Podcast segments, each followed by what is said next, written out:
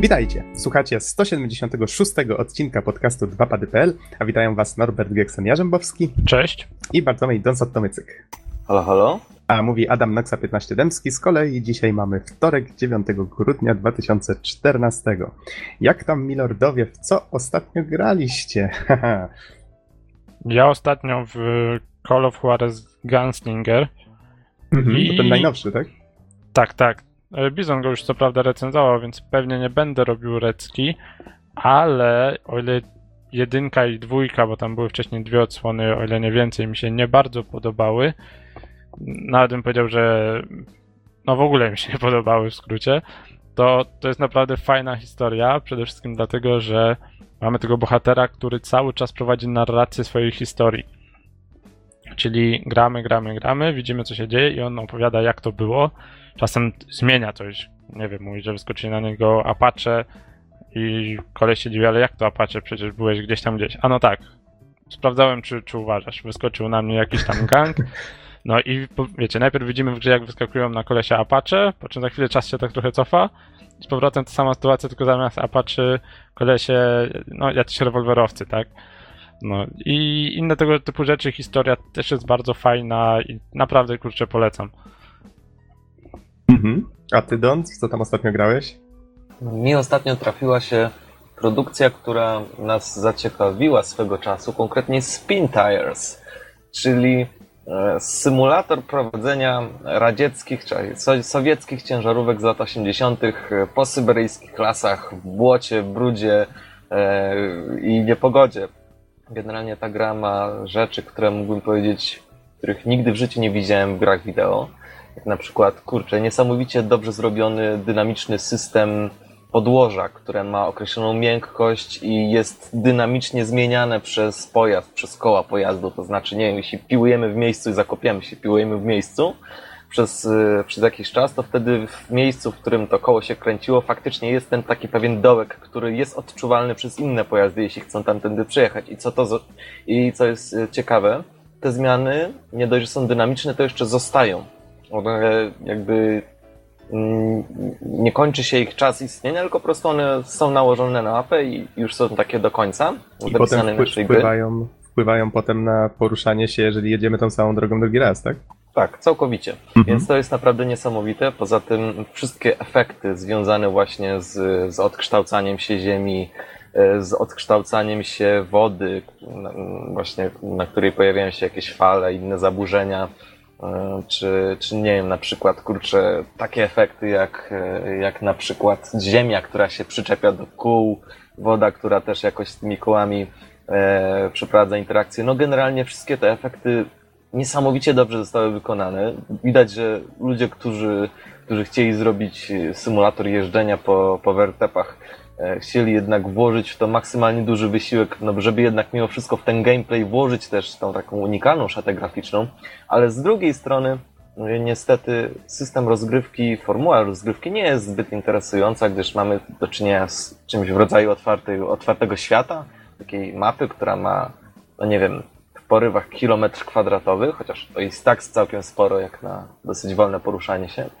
I po prostu mamy tam jakieś zadanie do wykonania, czyli na przykład tartak, który potrzebuje określonej ilości drewna, czyli musimy najpierw znaleźć, e, znaleźć jakieś miejsce, w którym dre- drewno załadujemy, no i po prostu oczywiście je przewieźć. Ale nie jest to proste oczywiście, bo, bo na przykład możemy trafić na jakąś przeprawę przez brody, E, Ja raz jak, jakimś kamazem czy inną ciężarówką wjechałem prawie po maskę do wody, bo się skończyła droga i, i jeszcze dałem radę jakoś jechać, więc to było świetne.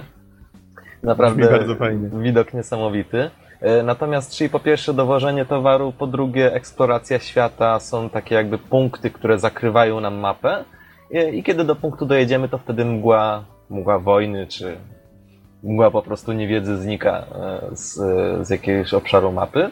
No i ostatnia rzecz to odkrywanie nowych ciężarówek, które gdzieś tam są zaparkowane e, w jakichś rozwidleniach, na jakichś drogach, poukrywane w lesie, no i w momencie, kiedy je zdobędziemy, są one odblokowane. Więc w gruncie rzeczy na tym to polega. Jest to zdecydowanie mm, coś nowego i świeżego na rynku gier.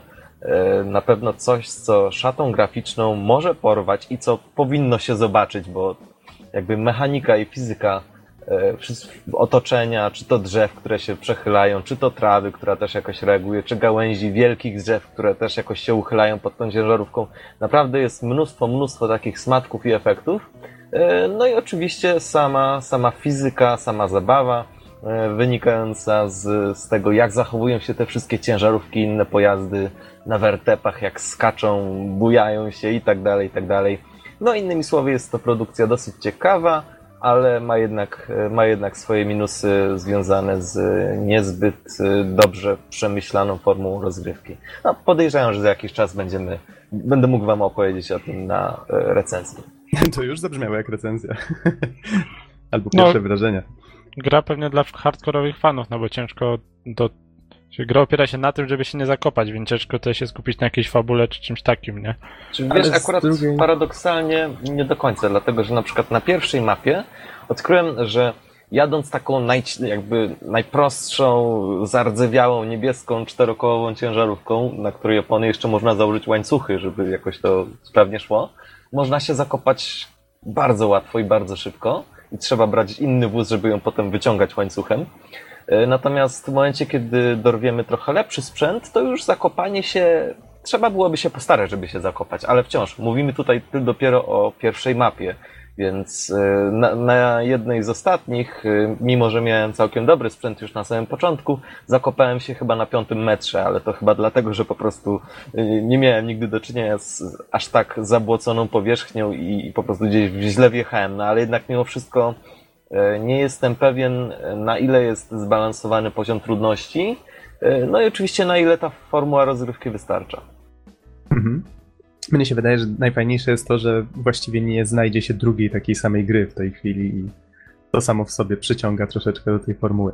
Ale dobrze, panowie, to przejdźmy dalej. Aha, to ja może jeszcze powiem, ja ostatnio męczę od jakiegoś czasu Dragon Age Origins, a dzisiaj o Dragon Age'u, tylko że o najnowszej trzeciej części trochę będziemy też mówić.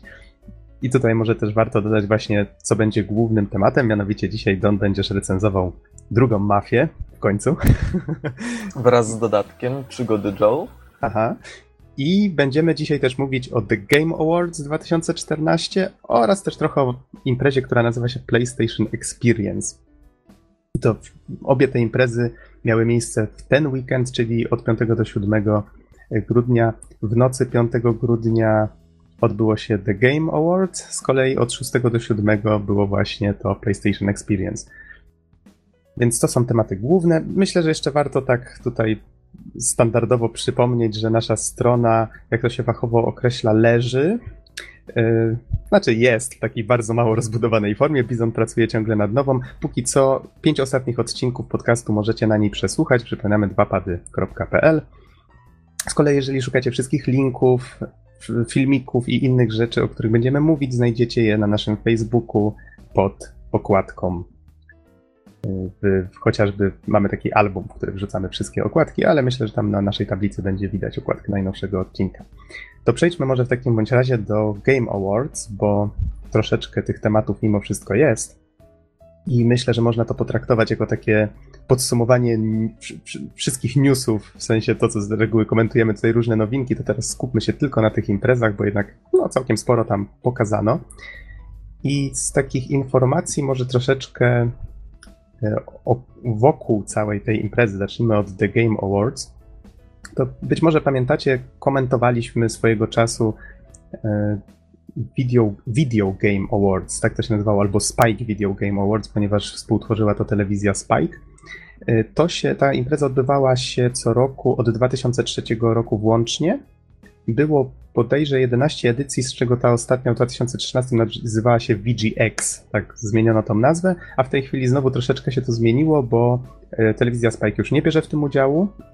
Nadal Jeff Keighley to jest, e, to jest dziennikarz znany z, chociażby ze strony GameTrailers.com.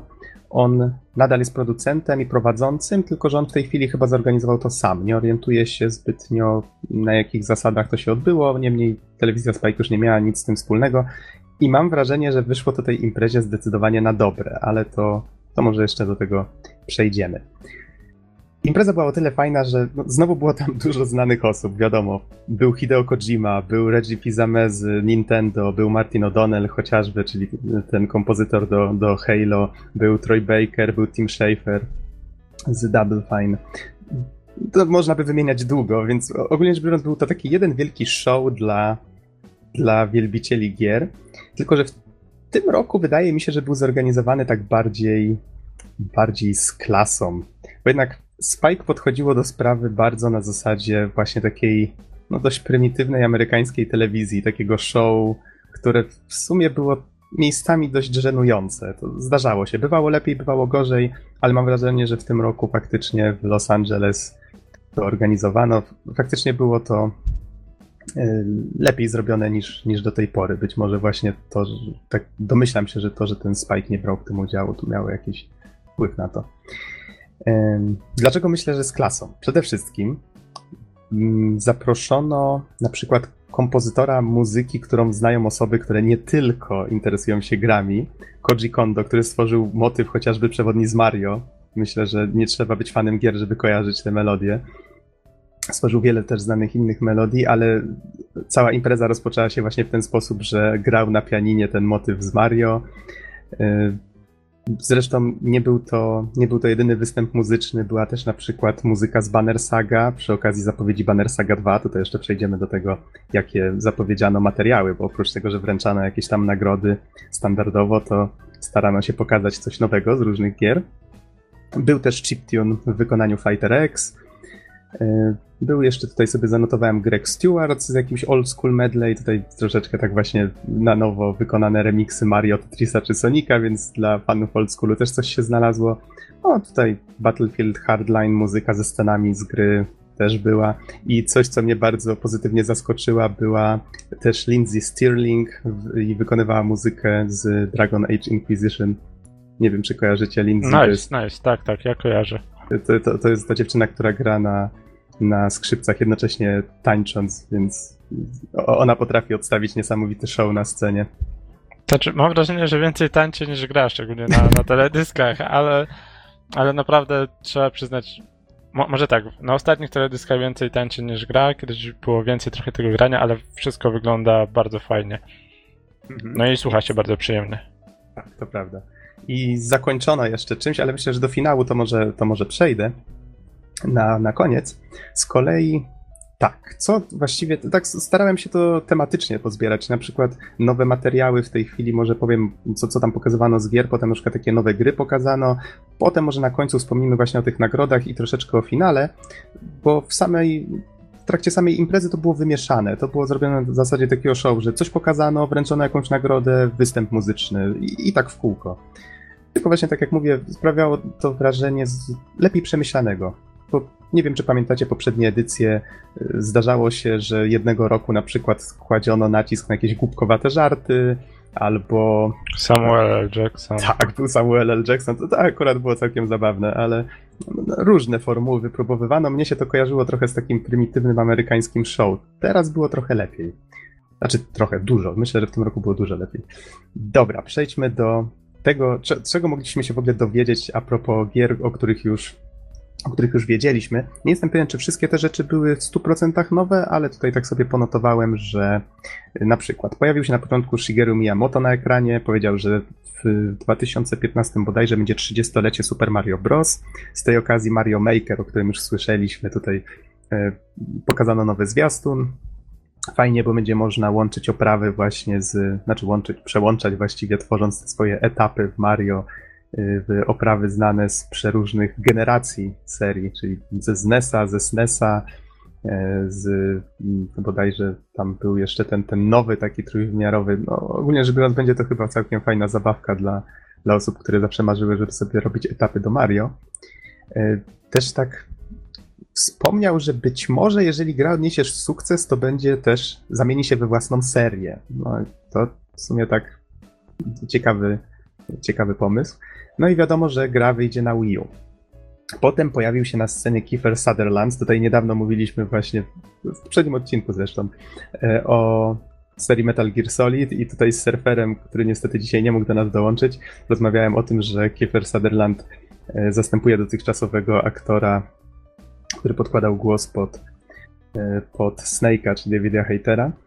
I no, zaskoczyło mnie to, że został tak pozytywnie przywitany zawsze wielkimi brawami, bo cóż, myślałem, że ortodoksyjni fani to raczej mogą różnie zareagować, ale przywitano go całkiem, całkiem sympatycznie. Pochwalił szybki postęp technologiczny w grach, rzucił paroma dowcipami na temat tego, że aktorzy to pewnie, y, pewnie nie będą już niedługo potrzebni, jak technologia będzie tak postępować. Powiedział, że jest zaszczycony tym, że jest częścią Metal Gear Solid 5, zapowiedział Kojimę, Kojima się pojawił na scenie. E, nie wiem tylko, czemu znowu kazano mu mówić po angielsku, ale myślę, że w tym roku poradził sobie całkiem nieźle z tym zadaniem. Zresztą taka ciekawostka, na cdaction.pl bodajże znalazłem newsa, zaraz go odkopię. O, już, już go mam. Y, w którym y, jest mowa o tym, że Kojima miał na koszulce napis, który był po szwedzku i było tam napisane 22.6. O Jezus, znowu tak. się zaczyna. Znowu się zaczyna, dokładnie. Kojima i jego zagadki. No, więc miał koszulkę, na której było napisane 22.6 i się teraz zastanawiałem, co to znaczy. Czy to będzie e, być może premiera właśnie piątej części MGS-a, czy może coś innego. I pokazał przy okazji pokazał przy okazji Metal Gear Online. Coś takiego już kiedyś istniało, serwery już teraz są wyłączone to było przy okazji e, MGS-a 4 na PS3. W tej chwili ma być nowa edycja dołączona do MGS-a 5, pokazano zwiastun. Właściwie to, to był taki zwiastun, który udawał gameplay, no ale pokazał przy okazji w jakich klimatach ma być ten cały Metal Gear Online i muszę przyznać, że wygląda to całkiem, całkiem fajnie. Oczywiście są kartonowe pudła, są różne gadżety i jest praca drużynowa, więc to może być bardzo, bardzo ciekawe. Pokazano też zwiastun Dying Light. Nie jestem pewien, czy to było wiadomo wcześniej, ale premiera będzie 21 stycznia, tak sobie zanotowałem. Pokazano y, nowy, z, nowy gameplay z Bloodborne. Właściwie takie skrawki gameplayu. Pokazano miotacz ognia, tą broń palną, o której już wiedzieliśmy wcześniej. Y, był oczywiście koop i to, co zwraca uwagę, to to, że gra jest taka mroczna, nawet trochę gotycka. No tutaj przypomnę, że to jest duchowy następca Dark Souls, więc ja tutaj hypuję bardzo. I, I rozgrywka wydaje mi się taka bardzo dynamiczna w stosunku do tego, co było do tej pory w serii. Więc myślę, że, że to jest taki, taka najważniejsza zmiana. Postać robi jakieś takie dynamiczne uniki, gdzieś tam się przesuwa w bok. Przeciwnicy też wydają się reagować dużo szybciej na wszystko. Tylko zazwyczaj jak się akcja toczy szybciej, to jednak gra musi troszkę więcej błędów wybaczać. Ciekawe jak będzie w tym wypadku. No też się nad tym zastanawiam, no ale zobaczymy. Zobaczymy. Bo ciężko po takich gameplayach stwierdzić, bo wiadomo, że one w jakiś tam sposób musiały być przygotowane, żeby, żeby jednak pokazać coś, co twórcy, na co chcieli zwrócić uwagę, prawda? Jednak ciężko jest, trzeba samemu zagrać, żeby coś takiego stwierdzić. No ale to już chyba w lutym miała być premiera i tutaj przypomnę, że to będzie ekskluzyw na PS4. Pokazano jeszcze Codename Steam. Tutaj Nintendo, w ogóle muszę pochwalić Nintendo Reggie, pokazywał się gdzie mógł. Rozmawiał z Kilim, czy, czy coś tam prezentował, więc e, Nintendo było widać ogólnie rzecz biorąc na tej imprezie. Jeszcze do, przejdziemy do finału właściwie, który był cały zarezerwowany dla Nintendo, więc tutaj się bardzo postarali. I Codename Steam pokazano teraz nowy gameplay. Ta gierka po raz pierwszy pojawiła się na E3, tylko gdzieś ją tam pokazywali na jakichś dodatkowych streamach. To będzie chyba taka turowa gierka z cel shadingiem na 3DS-a. Coś w rodzaju właśnie takiego steampunku, w którym kierujemy drużyną i, i wykańczamy jakieś takie dziwne stwory. I wydaje mi się, że tutaj chyba mówiono o, o tym, że będzie można też grać w dwie osoby. I zanotowałem sobie datę 13 marca. Wtedy prawdopodobnie będzie premiera. Pokazano też Battlefield Hardline, nowy zwiastun. Mówiono, że 17 marca ma być premiera i że będzie jeszcze jedna beta do tego czasu, bo tutaj już jedna była. I były też zajawki związane z PlayStation Experience, które miało się zacząć właśnie następnego dnia też w Las Vegas, więc to się wszystko tak, tak zabawnie złożyło, a może to specjalnie tak zorganizowano obie te imprezy obok siebie. Muszę przyznać, że fajny pomysł. No, po, tutaj pokazano rzeczy właściwie, które, o, o, których potem już mówiono, tam The Order 1886 czy Uncharted 4. Jeszcze do tego myślę wrócimy, jak skończymy The Game Awards. Pokazano nowy zwiastun Lara Croft and the Temple of e, Osiris, czy Osiris? Osiris chyba to się czyta. I gra całkiem niedługo będzie miała premierę, to jest ta izometryczna Lara, tak jak, tak jak, e, jak się nazywała poprzednia? Guardian of Light bodajże. Taki miała podtytuł. E, Pokazano nowy zwiastun Destiny The Dark Below. e, Below to ma być 9 grudnia, to dzisiaj. O, widzę, że ten dodatek ma się dzisiaj ukazać do Destiny. Był nowy zwiastun Wiedźmina Trójeczki. Tutaj nie wiem, czy macie coś do dodania na jego temat.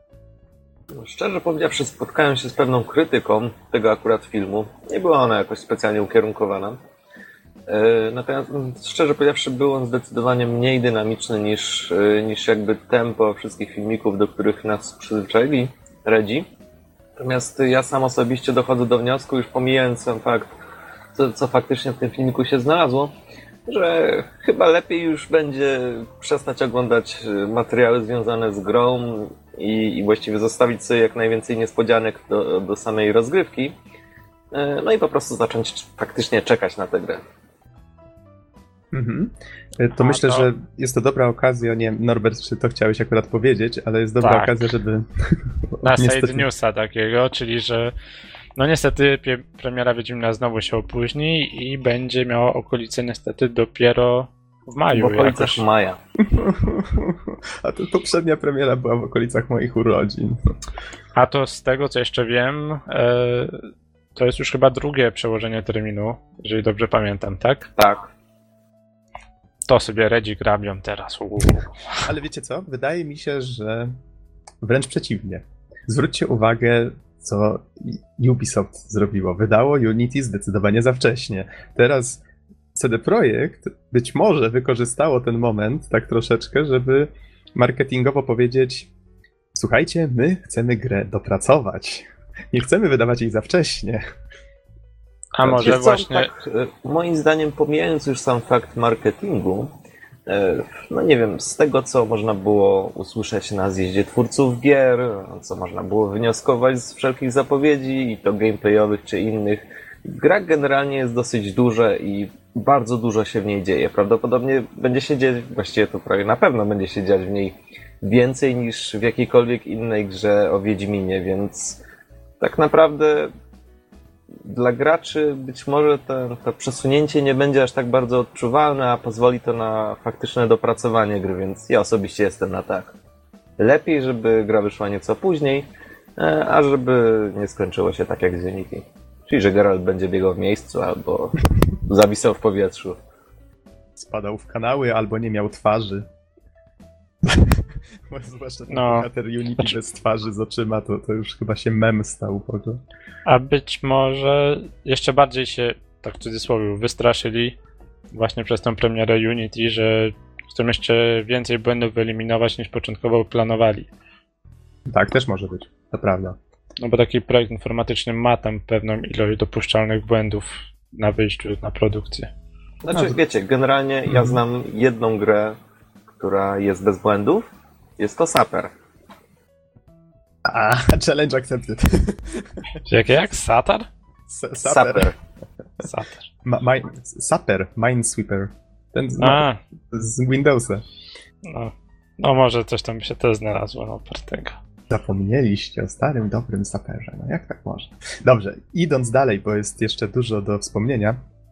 e, Pokazano kolejny gameplay z No Man's Sky, czyli tej gry z, z proceduralnie generowanym wszechświatem. Tylko, że ja nadal, pomimo że tych gameplayów już całkiem sporo do tej pory się pokazało, one bardziej przypominają taki, takie pokazy graficzne, bo to wszystko wygląda ślicznie. Ja sam jestem zafascynowany tematyką proceduralnego generowania treści w grach. E, Tylko, że ja nadal nie wiem, jak w to się gra i jaki tam będzie cel. To, to mnie trochę niepokoi, czy ta gra fak- faktycznie będzie grą. No, to zobaczymy. I co jest ciekawe, powiedziano, że soundtrack do gry będzie przygotowany przez e, zespół 65 Days of Static i zgodzili się właśnie przygotować No Man's Sky The Album. I ich występ też był właśnie na tutaj jak już wspominałem o muzyce i co tutaj to można dopisać do tego, też występowali właśnie w trakcie Game Awards 2014. Zresztą cały, chyba godzinny nawet yy, koncert, taki no, mini koncert czy koncert zorganizowano w trakcie już samego PlayStation Experience i on był właśnie poświęcony No Man's Sky. Oni grali, w tle leciał właśnie yy, leciał gameplay z gry. Więc no, widać, że tutaj Sony mocno promuje się tą grą. E, co mamy dalej? Mamy dalej e, Evolve, zwiastun, który widziałem właściwie przed imprezą, więc to nie była żadna nowość. 10 lutego widzę, że ma być premiera. Pokazano też zwiastun Godzilli, czyli właściwie to, też chyba było ogłoszone już przed samą imprezą. Powstaje gra, która ma wyglądać tak jak te stare filmy i muszę przyznać, że faktycznie jej się to udaje. To jest. Ta, Godzilla wygląda jak, jak jakiś facet właśnie w gumowym kostiumie, tak rusza się troszeczkę niezręcznie. Są odpowiednie filtry nałożone na ekran, wybuchy, starzy przeciwnicy ze starych filmów. Jeżeli ktoś jest fanem właśnie takiego old schoolu w wykonaniu Godzilli, to myślę, że to będzie coś w sam raz właśnie dla, dla takich osób. E, pokazywano też grę Dungeon Defenders 2, która chyba sponsorował, wydawca tej gry chyba sponsorował E, imprezę, bo wspominano o niej dość, dość często. Właściwie nie wygląda to na nic ambitnego, szczególnie coś w rodzaju takiego Tower Defense. E, mówiono o tym, że w 2015 będzie to ekskluzyw na PS4, nie wiem czy czasowy, czy nie, tak wspominano.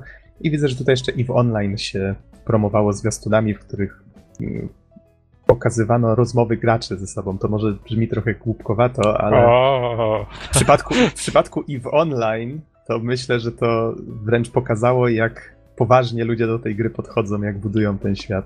Jak w przypadku, w przypadku if on, online nic nie jest zwykłe czy normalne. Tak, tam, dokładnie. Tam nawet ekonomię ludzie liczą w Excelach, to jest to jest praca po pracy.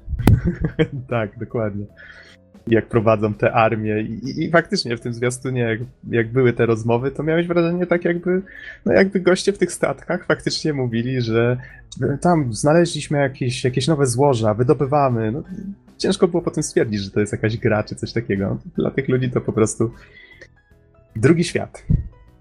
Może to właśnie tym powinny być gry MMO, no to, to jest fascynujące właśnie w Online.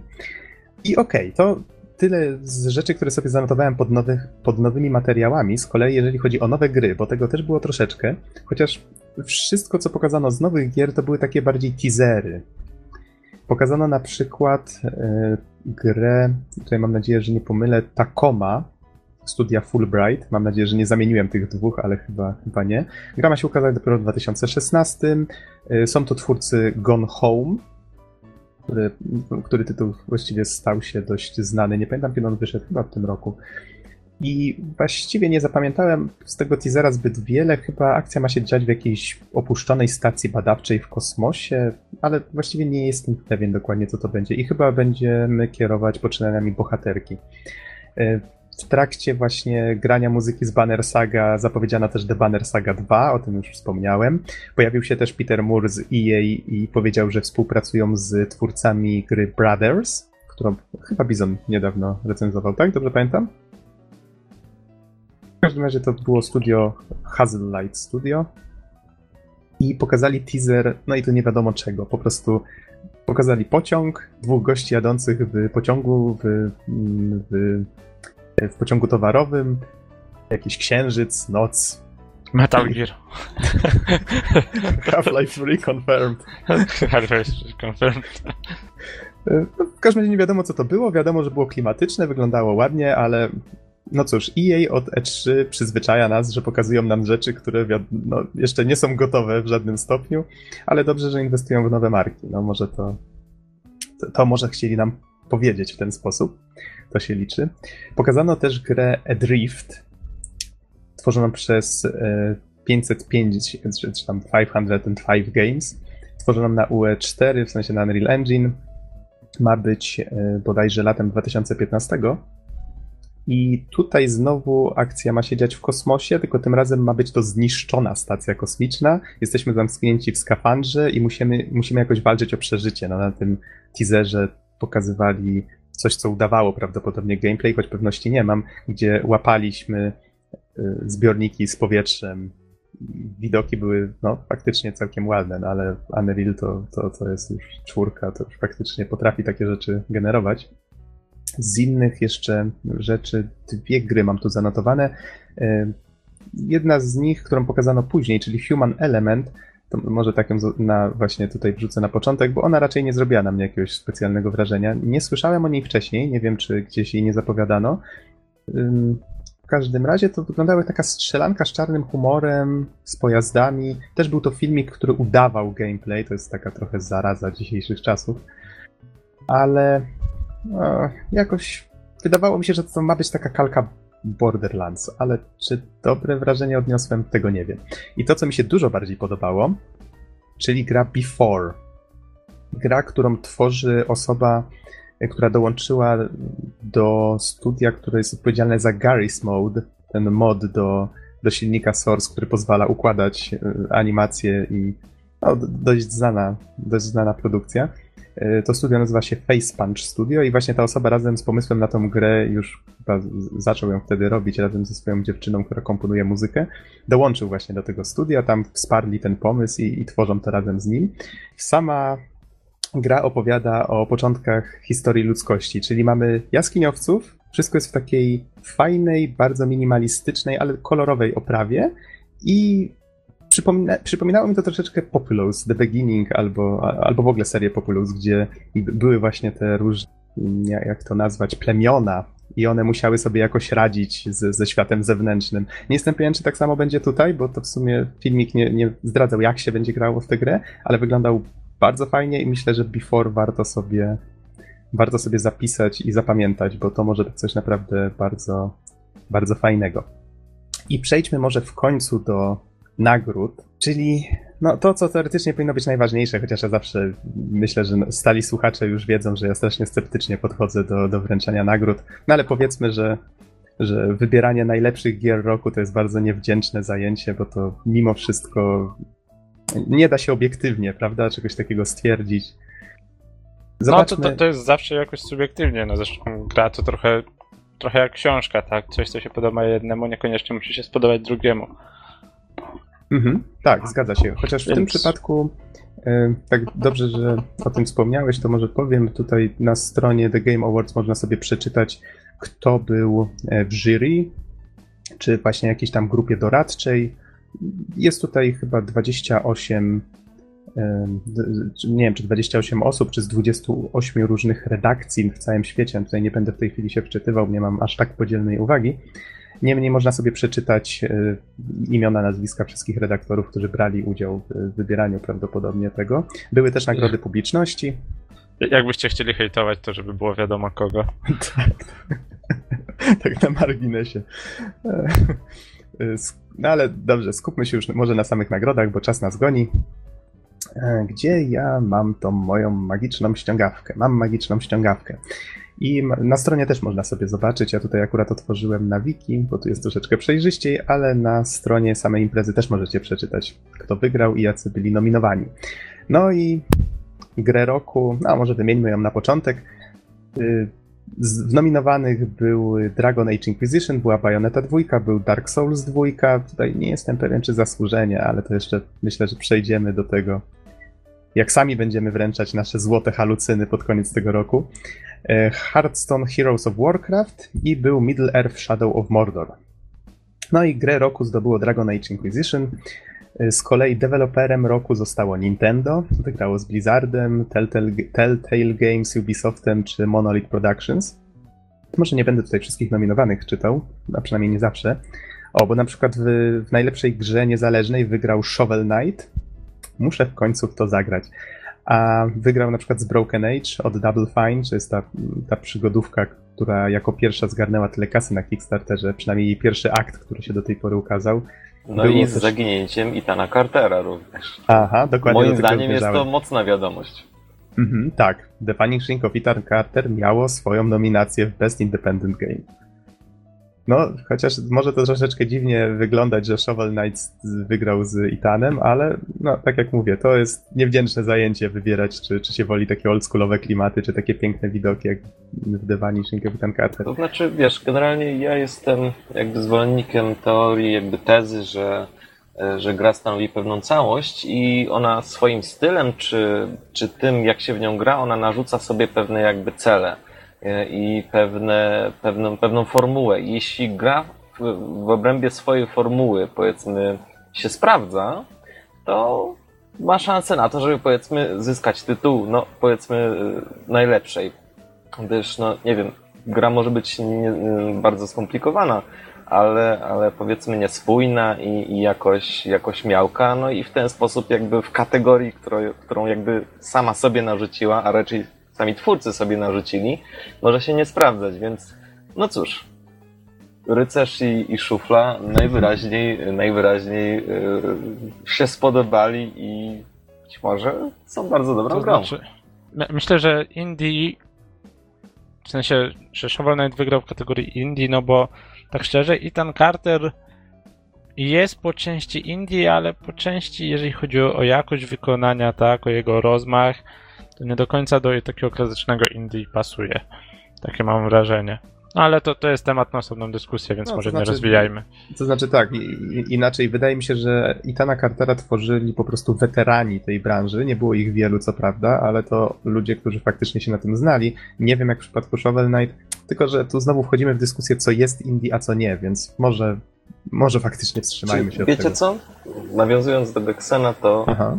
Może faktycznie wygląda to nieco lepiej, jeśli nagrodę dla najlepszej gry niezależnej wygrywa po prostu produkcja, która składa się właśnie z małej ilości pikseli. To Ale- jakoś ładniej wygląda, prawda?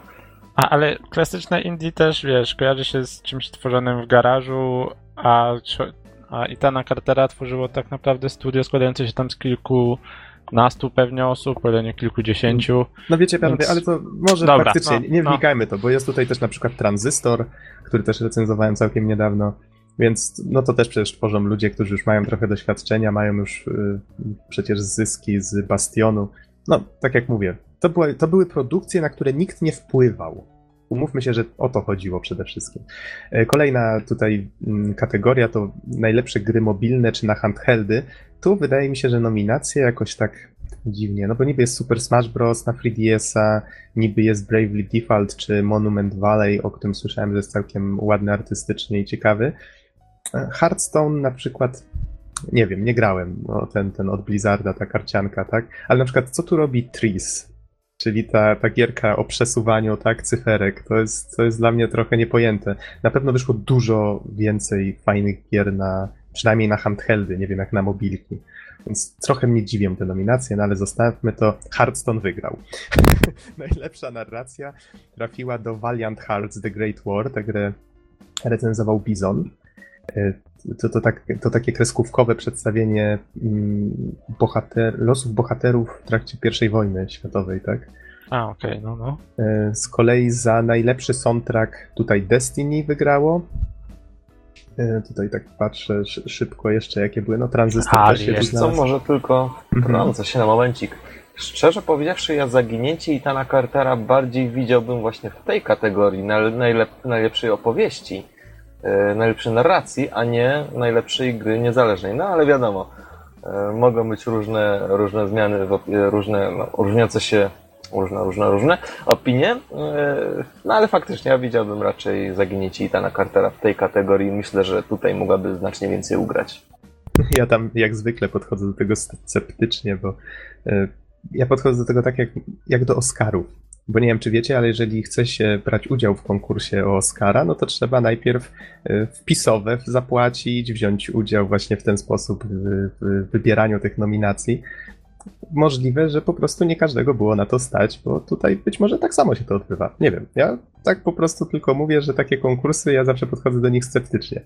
No ale przedstawiając dalej Dalej, best score, tak jak mówię, Destiny. E, Best performance. No, A, to chodzi o najlepsze, naj, najlepsze wystąpienie, tak? Chodzi o aktora. I tutaj wygrał Trey Parker, e, który podkładał głosy chyba do kilku albo i kilkunastu postaci w South Park, The Stick of Truth, czyli kijek prawdy. I Myślę, że, myślę, że Mhm. zasłużenie, no bo South Park jest bardzo specyficzny i wymaga dużo aktorstwa.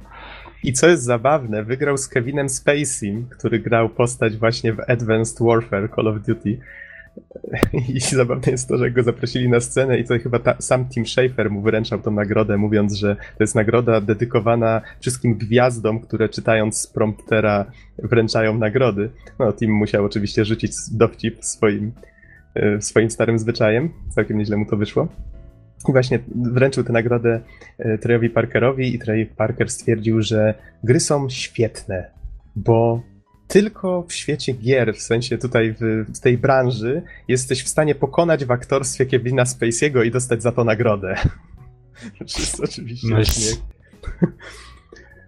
Lecąc dalej, Games for Change. Z tego co pamiętam, to miała być taka kategoria o grach, które opowiadają właśnie o jakichś ważnych tematach, poruszają jakieś właśnie drażliwe kwestie. I tutaj, tak, tak przynajmniej to zrozumiałem. Y, I tutaj warto wspomnieć, że na przykład znalazło się kolejny polski akcent, This War of Mine. Miało swoją nominację. Y, Niestety przegrało z Valiant Hearts The Great War. No, czy przegrało, no już sam fakt, że jest nominowane, to myślę, że to dużo znaczy. A wśród pozostałych jest też Mountain. To, to nie jest ta gra przypadkiem o byciu górą. Hmm. Nie wiem. Ciekaw jestem, Nie wiem, to- ale wiem, że kiedyś Wulkan grał w Pokémony, więc wszystko jest możliwe. No, cóż, dziwi mnie trochę ta nominacja, ale jest też Never Alone, jest też The Last of Us Left Behind, czyli ten dodatek do The Last of Us. Do- Domyślam się o co chodzi z tym Games for Change, ale, ale nie będę mówił, bo to spoiler. E, z kolei kolejna kategoria Best Remaster. O Jezu. Sensie, Sponsorowana kategoria, tak to, to wygląda troszeczkę. znaczy, chodzi mi o to, że ostatni rok można byłoby nazwać rokiem remasterów. Wszystko, co się Aha. dało, było remasterowane.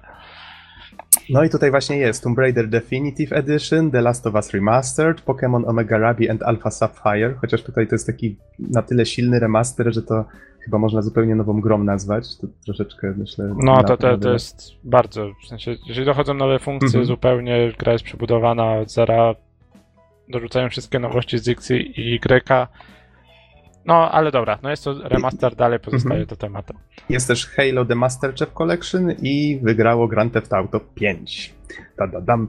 Najlepszy shooter tutaj wygrał Far Cry 4. No to to jest ciekawe. Widzę tutaj miał Wolfensteina, Wolfensteina The New Order jako konkurencję Titanfall, Destiny czy właśnie Advanced Warfare. E, Jako Best Action Adventure tutaj z Assassin's Creed Unity, Alien Isolation, Bayonetą 2 i Sunset Overdrive wygrał Shadow of Mordor. Najlepszą grę roleplaying, no tutaj nie trzeba chyba mówić, no bo Dragon Age Inquisition w ogóle zdobyło nagrodę gry roku, więc, więc tutaj też stanęło na podium, ale wśród nominowanych było też Bravely Default, na 3DS-a był Dark Souls 2, Divinity Original Sin czy South Park The Stick of Truth. E, I tutaj może już kończąc, bo czas nas goni, Best Fighting Games, tutaj Super Smash Bros. na Wii U, więc tutaj całkiem fajny Jaj. sukces Nintendo. Y, W Best Family Game, czyli Mario Kart 8, kolejny nintendowski akcencik. Najlepsza gra sportowo-wyścigowa Mario Kart 8, znowu Nintendo. D- Double kill. A teraz Best Online Experience, to już ostatnia kategoria, przynajmniej tych y, wręczanych przez, przez jury. I tutaj Best Online, online Experience dostało Destiny. Z kolei widzę tutaj też jest pięć kategorii, e, w których głosowali fani, i tutaj na najbardziej oczekiwaną produkcję, i to jest ciekawe, wygrał trzeci Witcher, w sensie Wiedźmin. I wygrał z Batman Arkham Knight, z Uncharted 4, z Evolve i Bloodborne. Czyli konkurencja niesamowita. Tutaj pogratulować CD Projekt Red sukcesu. Skoro tak, ludzie aż tak sobie cenią, że, że z takimi tytułami wygrało, to uh, jest faktycznie No. czego gratulować. E, Best Fan Creation, czyli na, najlepsza rzecz stworzona przez fanów. Wygrało Twitch Plays Pokémon. Tak a propos wulkanu grającego w Pokémony, tak? Fuck yeah. A tutaj jest jeszcze Luigi Dexter, czyli ten, ten e, zabójczy wzrok Luigiego, tak? Z, ten mem ze wzrokiem Luigiego z Mario Kart 8. It's dangerous to go alone. Tu nie jestem pewien o co chodzi, jest link do tego podany. E, Minecraft, Titan City i the Diamond, Minecraft Song. Nie znam tych rzeczy, tu mm, w każdym razie zamieścimy ten link pod, pod podcastem, będziecie mogli sobie samemu sprawdzić dokładnie. Tutaj jest też dla najlepszego esportowca roku wybranego przez fanów i tutaj wy, wygrał Matt Nadeshot Hag. Ja niestety nie orientuję się w, w, w ogóle we sporcie, ale z tego co pamiętam to była osoba grająca chyba w Call of Duty. I najlepszy team esports Team of the Year Ninjas in Pyjamas. Z kolei Trending Gamer, czyli tutaj osoba wpływająca właśnie na, na trendy. Tutaj nagrodzona, to, nagrodzono Total Biscuita i no to była taka jakby nagroda wybierana najbardziej e, no nie wiem, czy wpływowy to dobre słowo, ale youtubera, który najbardziej wpływa właśnie na, pewnie na, na widownię i na odbiór rynku jako całości.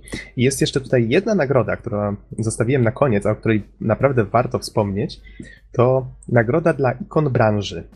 I w tym to, tu nie było nominacji jako takich, po prostu taka nagroda, którą się wręcza jakby za całokształt twórczości, coś w tym rodzaju. I wręczono ją w tym roku, znaczy w tym roku, nie pamiętam, czy wcześniej też było coś takiego, wręczono ją Kenowi i Robercie Williams, czyli założycielom filmy Sierra. I najpierw zrobiono. No, najpierw zrobiono y, piękny wstęp. Powiedziano o tym, jak oni zakładali tę firmę w 1979, jak to wszystko wyglądało, jak się toczyło. I, i, i zbudowali taki klimat, że oglądało się to i ale to jest piękna historia, tak świetnie. Potem zaproszono ich na scenę, porozmawiano z nimi chwilę.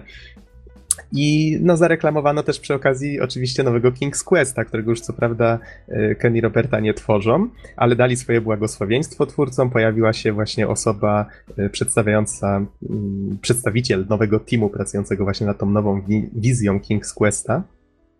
Powiedział, że to jest wielki zaszczyt i, i tak dalej, i tak dalej.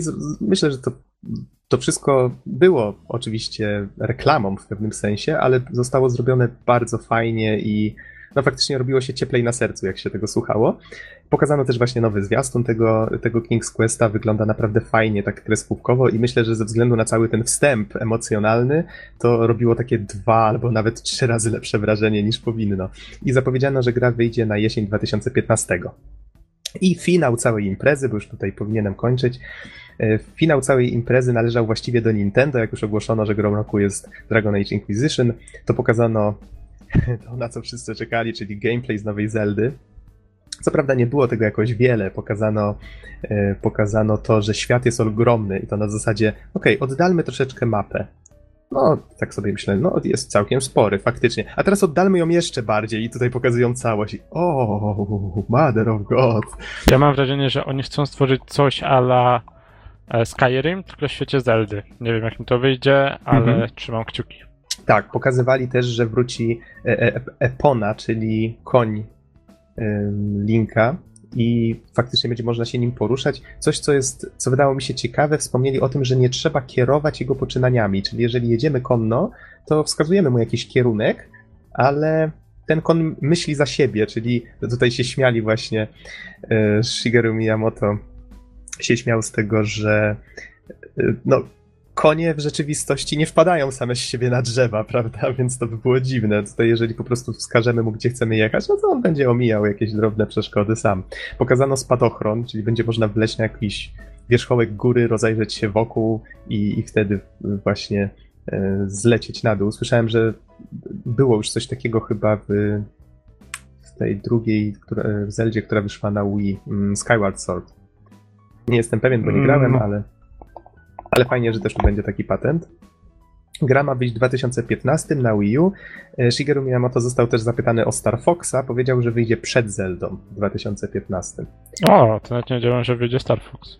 Mhm. A to, to była taka, ta, ta, taka lekka zapowiedź, bodajże na E3 chyba dali taki, taki mały pokazali właśnie kamera za plecami Shigeru Miyamoto, jak w coś tam grał i, i mówi, o, witajcie, I, i, przeszedł do rzeczy, a fani zobaczyli, że on gra właśnie w Star Foxa. To, to była taka informacja, takie wink-wink do fanów.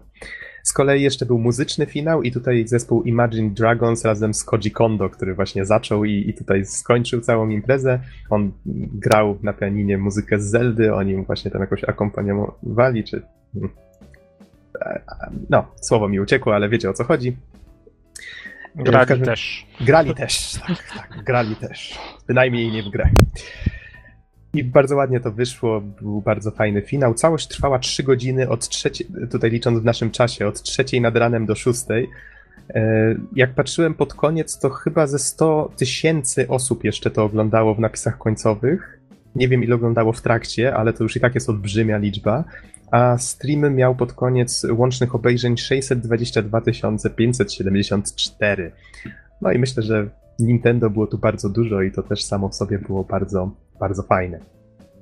Z kolei już tutaj, żeby nie przedłużać, bo faktycznie trochę się przeciągnęły te, ta rozmowa o nagrodach, samo PlayStation e, Experience, czyli to, co się działo w sobotę i w niedzielę, to właściwie była taka impreza, która tam ludzie mogli przyjść, mogli w sobie pograć, tam była scena, była tam taka konferencja troszeczkę przypominająca konferencję ze 3 ja jej nie oglądałem w całości, czytałem jaki był przebieg, oglądałem zwiastuny.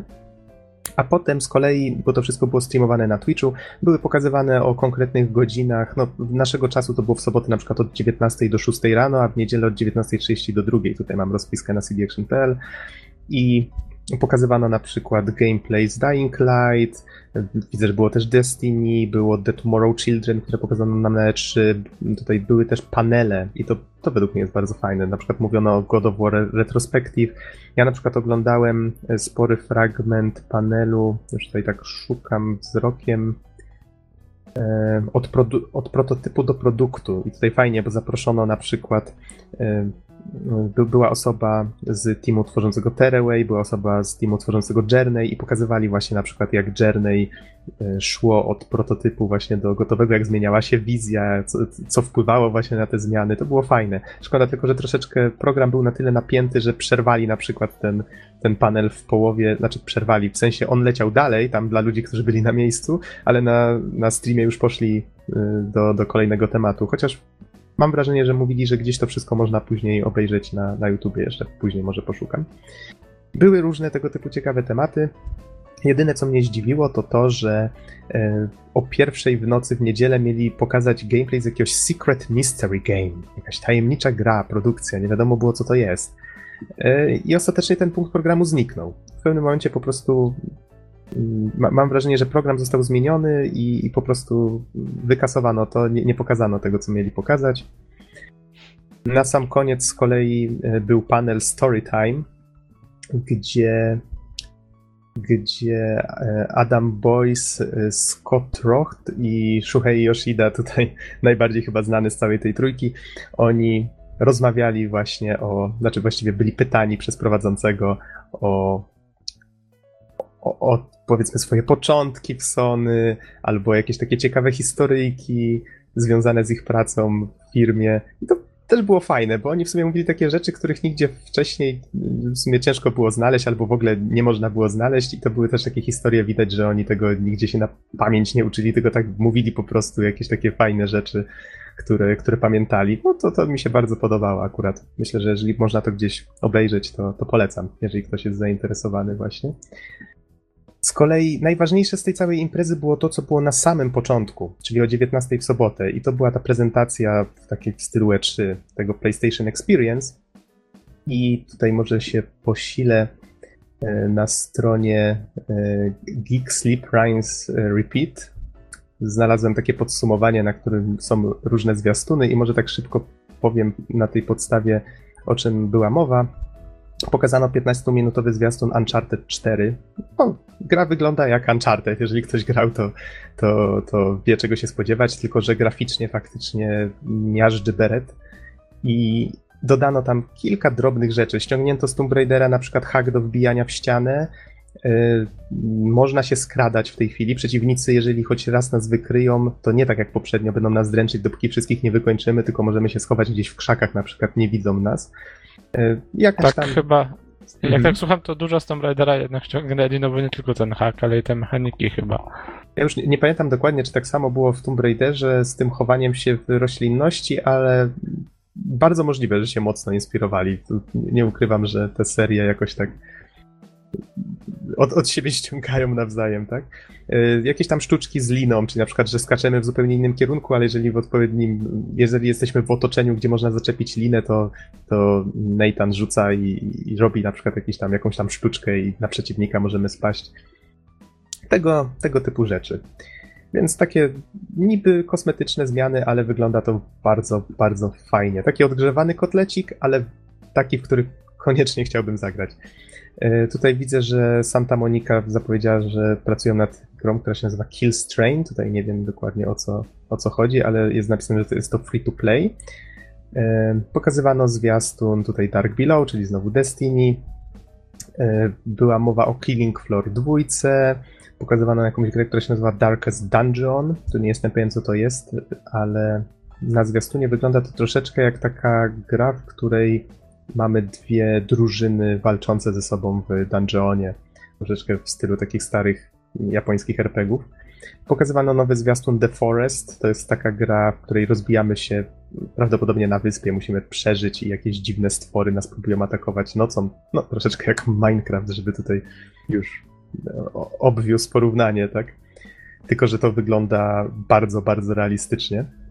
Wiem, że były jakieś testy otwarte tej gry wcześniej dla, dla tych, którzy ją wsparli, z tego co pamiętam.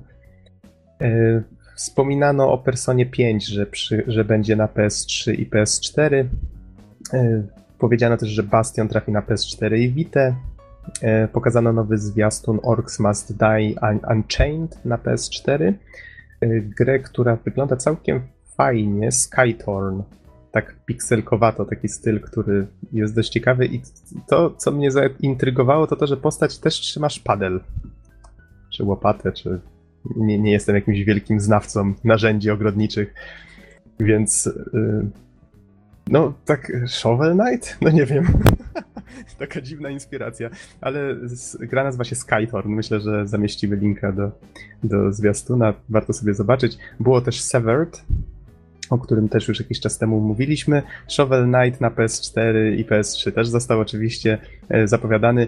Będzie bossem opcjonalnym, gościnnym Kratos w tej wersji.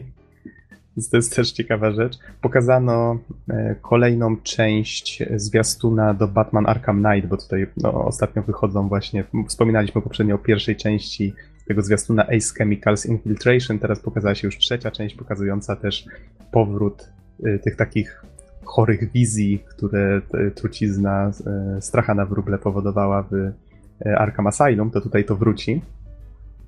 I nie jestem pewien, czy nie będzie to ekskluzyw. Tak, będzie to ekskluzyw DLC na PS4. No, trochę szkoda.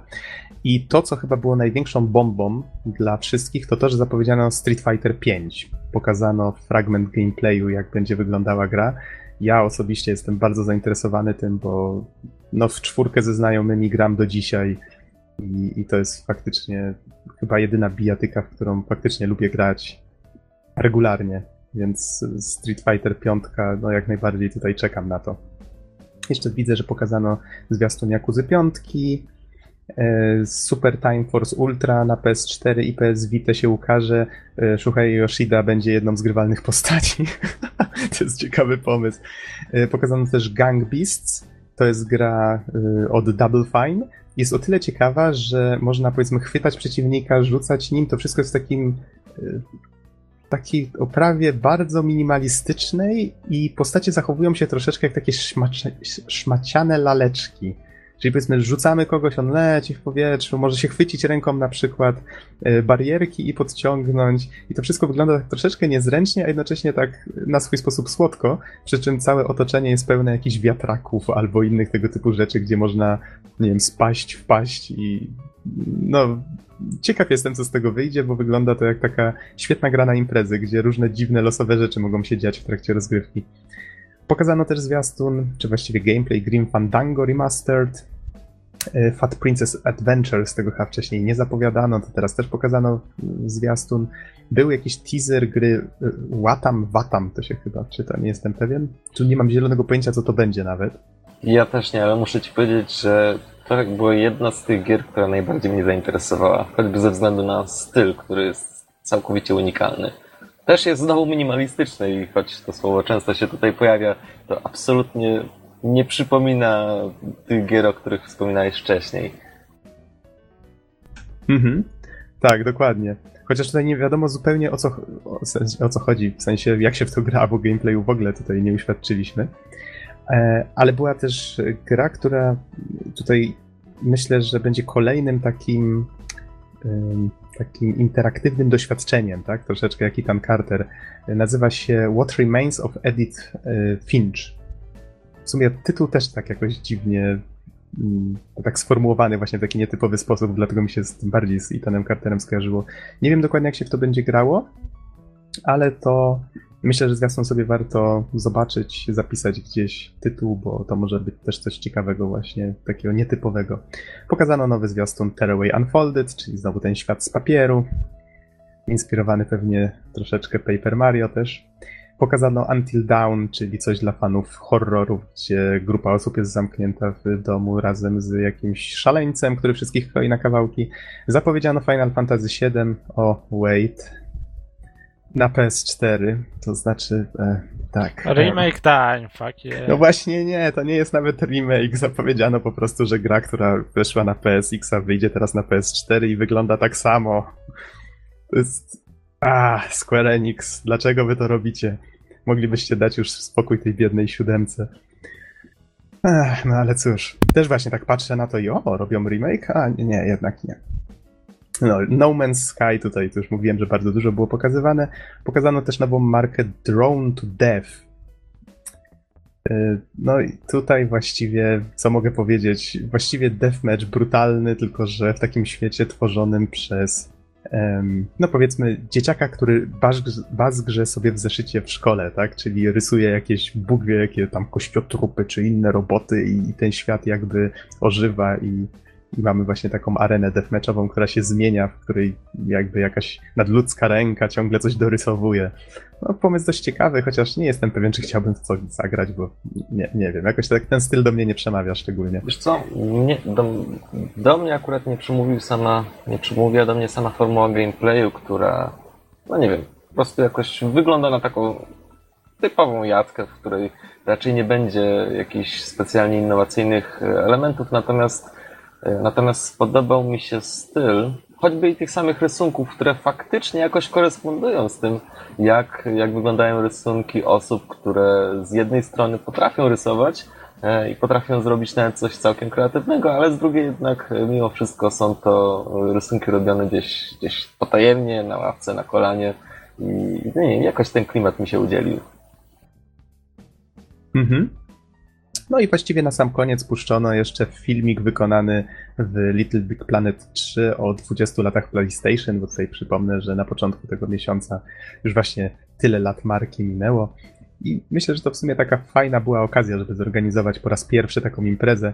To tam y, tutaj y, Adam Boys właśnie w trakcie tego y, w tego panelu mówił, że jak, jak właściwie jak powstał pomysł tak, na tą imprezę. On mówi, a bo w pewnym momencie tak stwierdziliśmy, wiecie co, a dlaczego byśmy nie zrobili takiej imprezy? A to my nie robimy czegoś takiego? nie, właśnie ch chyba nie. No to zróbmy to, to teraz. No i właśnie tak to powstało. Cały ten experience. No i widać było, że ludzie byli zadowoleni, że, że prawdopodobnie za rok zobaczymy coś takiego znowu. I ten panel ostatni, który kończył całą tą imprezę, utwierdził mnie w przekonaniu, że Sony próbuje tak podejść do sprawy troszeczkę na zasadzie Nintendo, czyli pokażmy, pokażmy ludziom, że za tą firmą stoją ludzie, tak, którzy, którzy też lubią grać i że to jest takie fajne i sympatyczne. Myślę, że to im wyjdzie bardzo na dobre. Za Sony? No.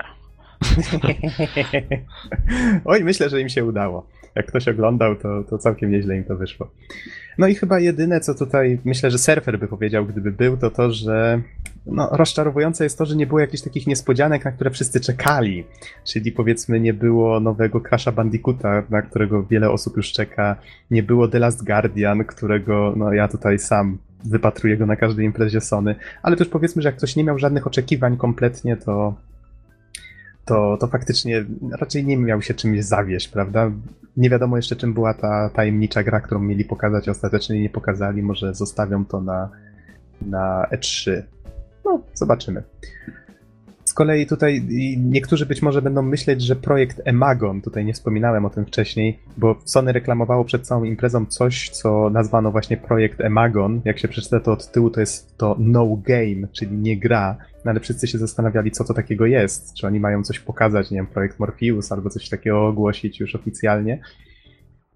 E, ale okazało się, że to jest tylko reklamówka e, hiszpańskiego oddziału Sony reklamująca mm, to, że będzie można tam kupić właśnie w Hiszpanii te edycje mm, PlayStation 4, które wyglądają jak właśnie pierwsze PlayStation w tej samej kolorystyce, bo zrobiono właśnie takie wydanie z okazji dwudziestolecia. I że przy okazji część zysków zostanie przekazana na cele charytatywne, więc to miało tak zainteresować ludzi akcją. No ale niektórzy właśnie łączyli jakby jedno z drugim i, i tu się okazało, że, że nie, że to jednak nie to. No i tutaj tak tylko szybko patrzę, czy jeszcze coś, coś było z rzeczy, o których chciałem wspomnieć, ale, ale nie, raczej, raczej tu już o wszystkim wspomniałem. Wydaje mi się, że i tak już wyczerpali, wyczerpaliśmy temat i poświęciliśmy na niego dość czasu.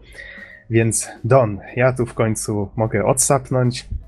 Jestem ciekaw właśnie, jakie były twoje wrażenia z Mafii dwójki, czyli czas na twoją recenzję Mafii i dodatku DLC.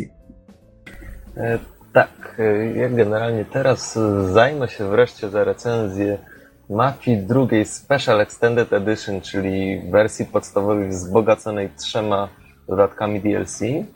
Z tym, że akurat ukończyłem tylko jeden z nich, E, o, dlaczego tak się stało, powiem oczywiście w trakcie recenzji. Teraz poprosiłbym jeszcze zwyczajowo, żeby nie łamać e, naszej dwupadowej tradycji, jakąś informację od trzeciej Wikipedii.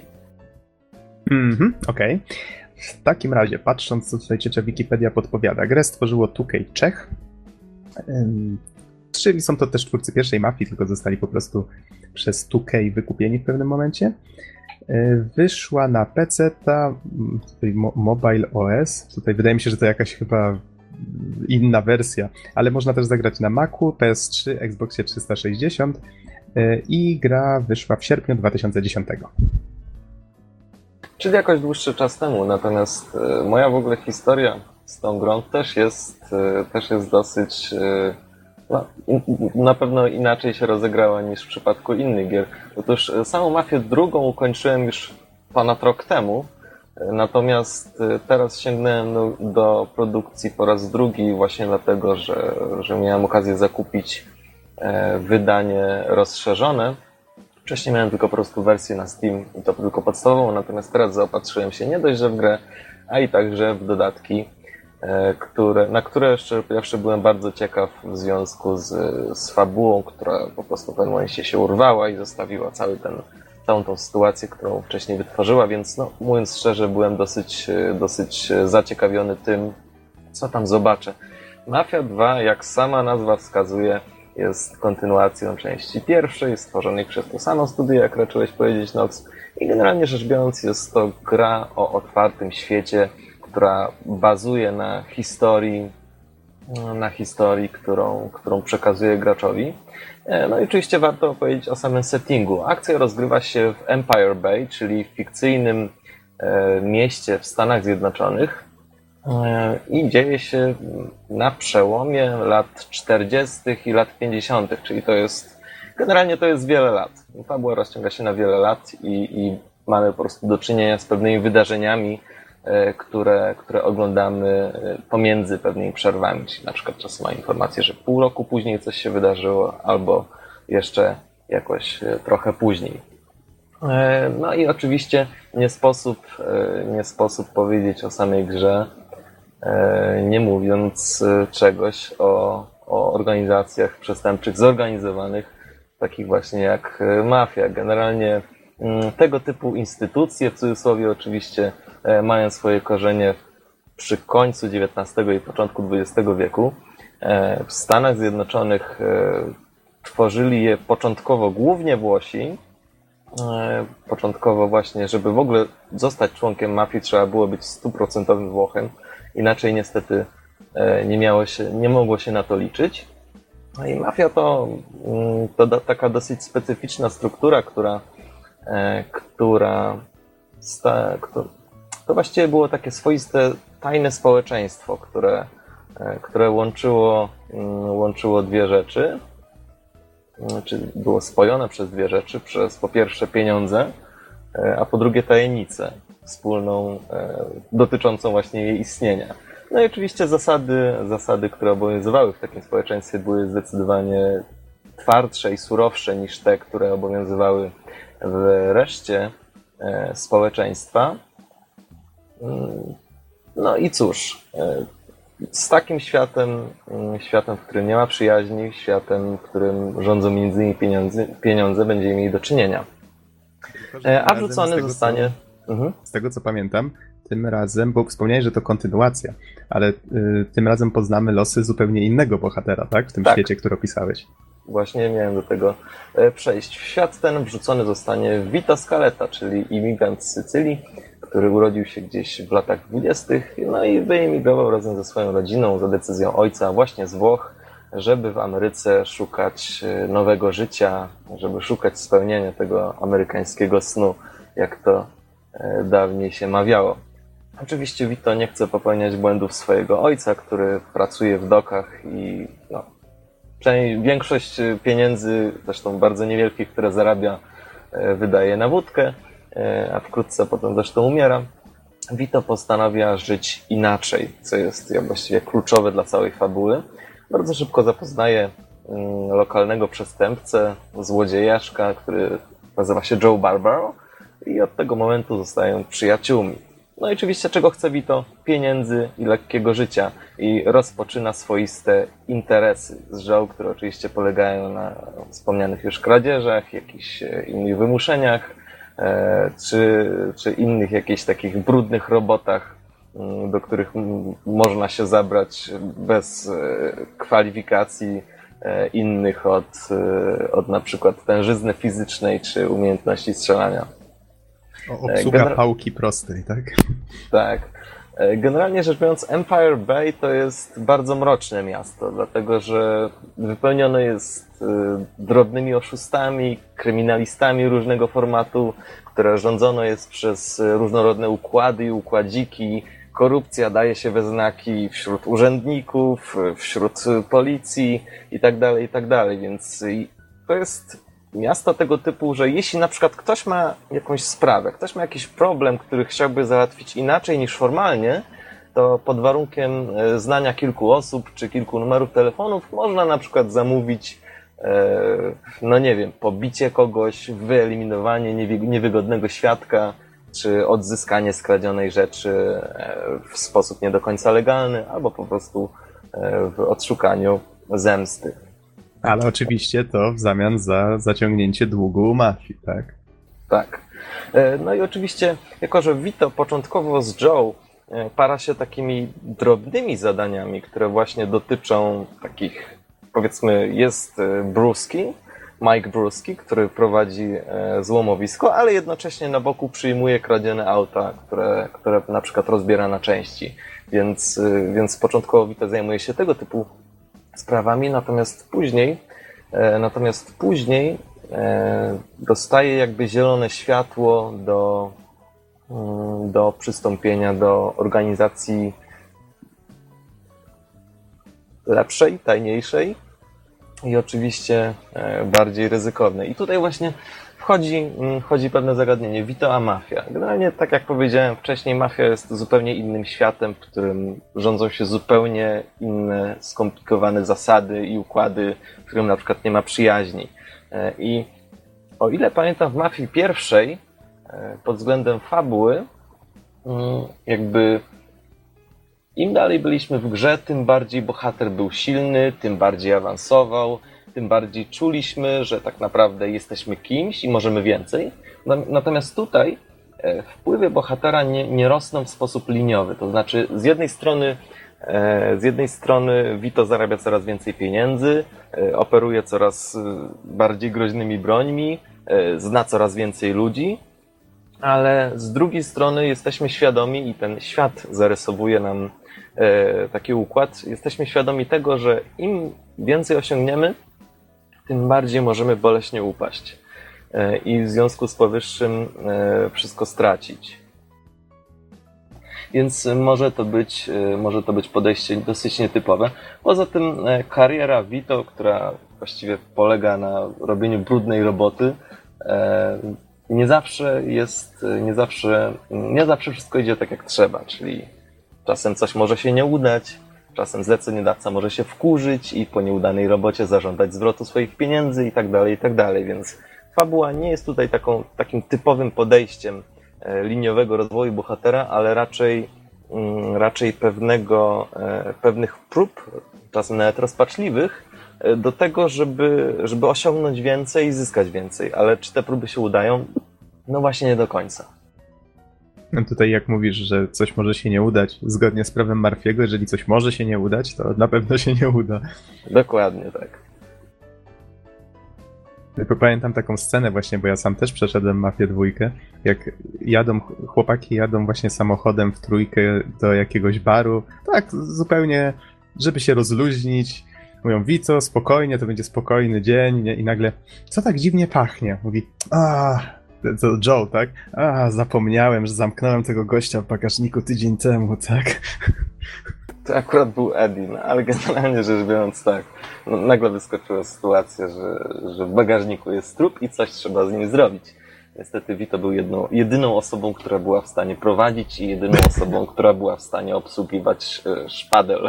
Paradoksalnie, który co, co powraca, do nas, powraca do nas e, w recenzji.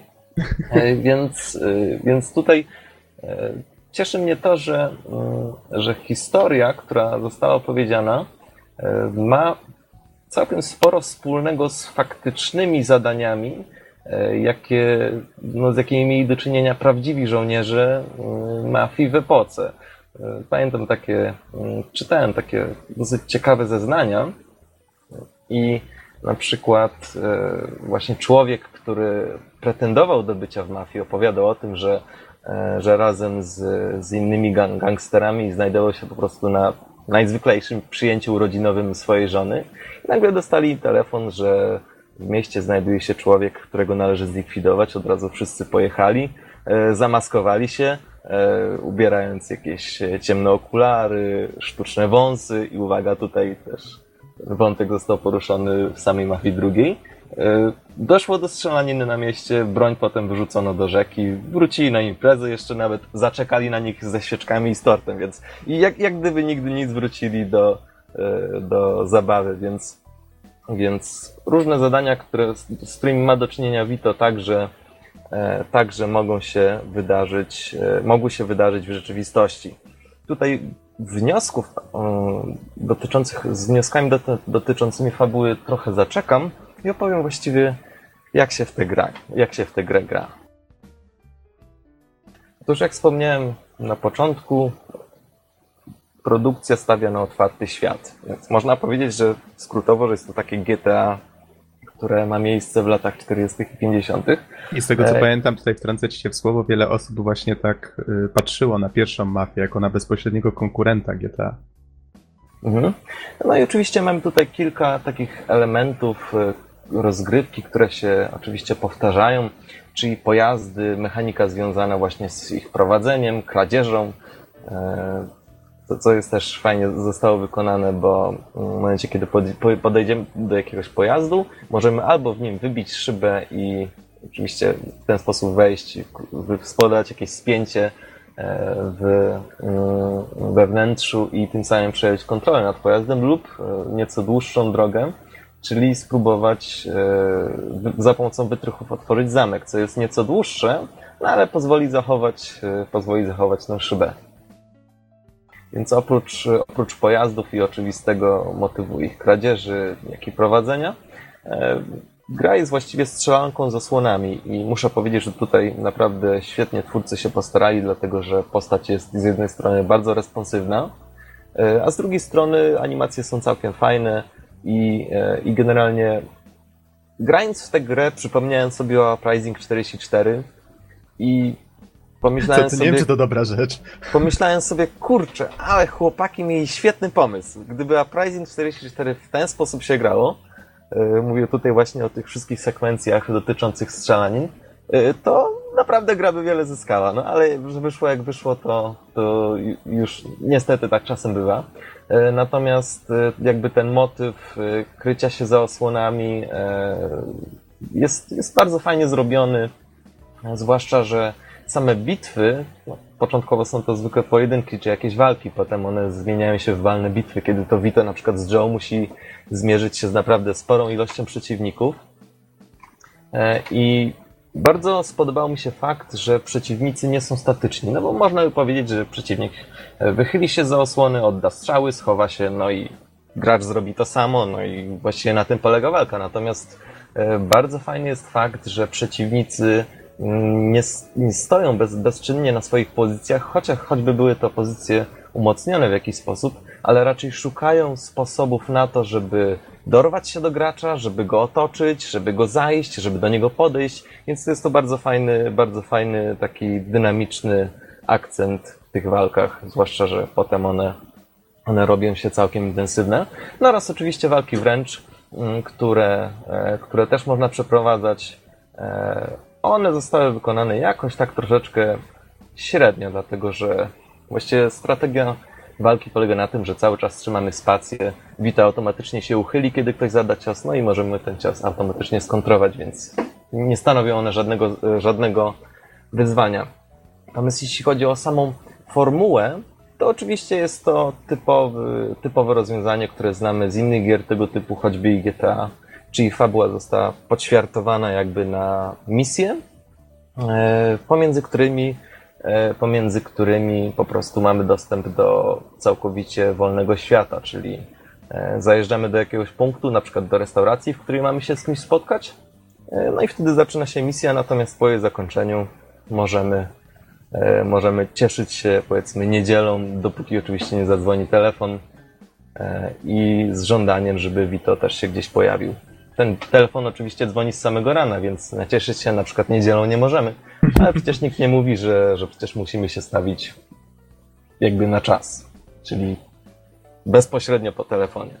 Mimo, że powiedzmy Joe powie, jedną... że powinniśmy mhm. stawić się natychmiast. Jedną rzecz dodam. Mnie się bardzo to skojarzyło z taką troszeczkę serialową, ta, ta formuła, o której mówisz. Z taką serialową troszeczkę formułą. Czyli zawsze było tak, że mamy to, zle- że, że najpierw no, taki normalnie zaczynający się dzień, jakieś zlecenie, zadanie, coś idzie nie tak i ten schemat, tak, rozwiązujemy problem i powiedzmy jedziemy do domu i, i ten schemat tak się troszeczkę e, tych e, emocji, tak? Czyli jak skala emocji rośnie, spada, to, to wszystko było takie odcinkowe troszeczkę, te, te zadania tak mi się wydały właśnie skonstruowane. Mhm. E, aczkolwiek, e, zresztą na, na co ty sam zwróciłeś uwagę, kiedy dyskutowaliśmy o grze poza podcastem, ta formuła może być nieco monotonna, no bo właściwie przez większość czasu z pewnymi przerwami Wito budzi się i dzwoni telefon. Prawda? I ktoś mówi, że, żeby gdzieś się stawił. E, no i ja odniosłem też takie wrażenie, że gra nie daje czasu, żeby nacieszyć się tym otwartym światem e, i nawet, e, nawet jakoś nie promuje tego otwartego świata. To znaczy, cały czas dzwoni ten telefon, cały czas ktoś tego Vito gdzieś goni i tak naprawdę chociaż może mieć on dużo pieniędzy na koncie, może mieć e, samochody w garażu, to jednak mimo wszystko właściwie nie ma czasu, kiedy tego, tego świata pozwiedzać, kiedy się jakby nacieszyć tym, co mamy na koncie, więc bardziej to przypomina, mm, bardziej to przypomina liniową fabułę niż, niż grę, która ma stawiać na świat otwarty. Powiem ci, że to, co, to, jak to opisałeś w tej chwili, przypomina bardzo nawet prawdziwe życie, co niektórych osób, więc to, to jest bardzo życiowa myśl. Tak. tak. No, znaczy, wiesz, ja rozumiem żart, że na przykład chodzi o to, że że jest pewien. E, są nawet takie fragmenty, które pokazują, jak Vito wypoczywa, jak się cieszy, jak wszystko mu idzie, tyle że to jest jeden montaż z muzyką.